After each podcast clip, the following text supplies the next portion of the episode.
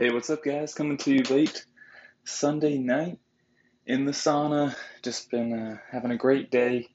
Got to see some family and uh, hang out with my girlfriend. Got some homework done. But what I really did this weekend, which I had plans to do some other stuff, but I got wrapped up in the world of Easttown and watched seven episodes of Mare of East town, and it was incredible. Um, it's just a for those of you who don't know, it's a like a murder mystery, but based in Philadelphia with Kate Winslet. And what's cool about it is that I kind of went to a school in a really rural area, and I think it grasps the rural areas uh, just vibe and, and different personas really well. Um, but uh, it was just an awesome show. I love Kate Winslet. I uh, I think she's an awesome actress, and I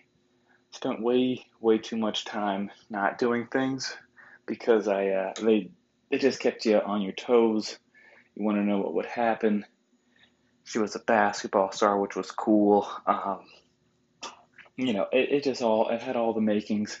And I had originally planned to do it at, with my girlfriend, you know, we waited until the whole show came out, and then we were going to do one episode a night because they're pretty long, they're an hour long, um, as a way to just kind of hang out. But I, we watched the first episode together, had a really tough time turning it off, and then she, um, the next day, she basically watched five episodes when I went and had lunch with my family, and then she went out and I watched the other five episodes, and then we caught up that night and, and basically just had a full day of of TV, and I, I didn't miss it one bit. So if you have a chance, turn it on and just be thankful that shows like that are still being made.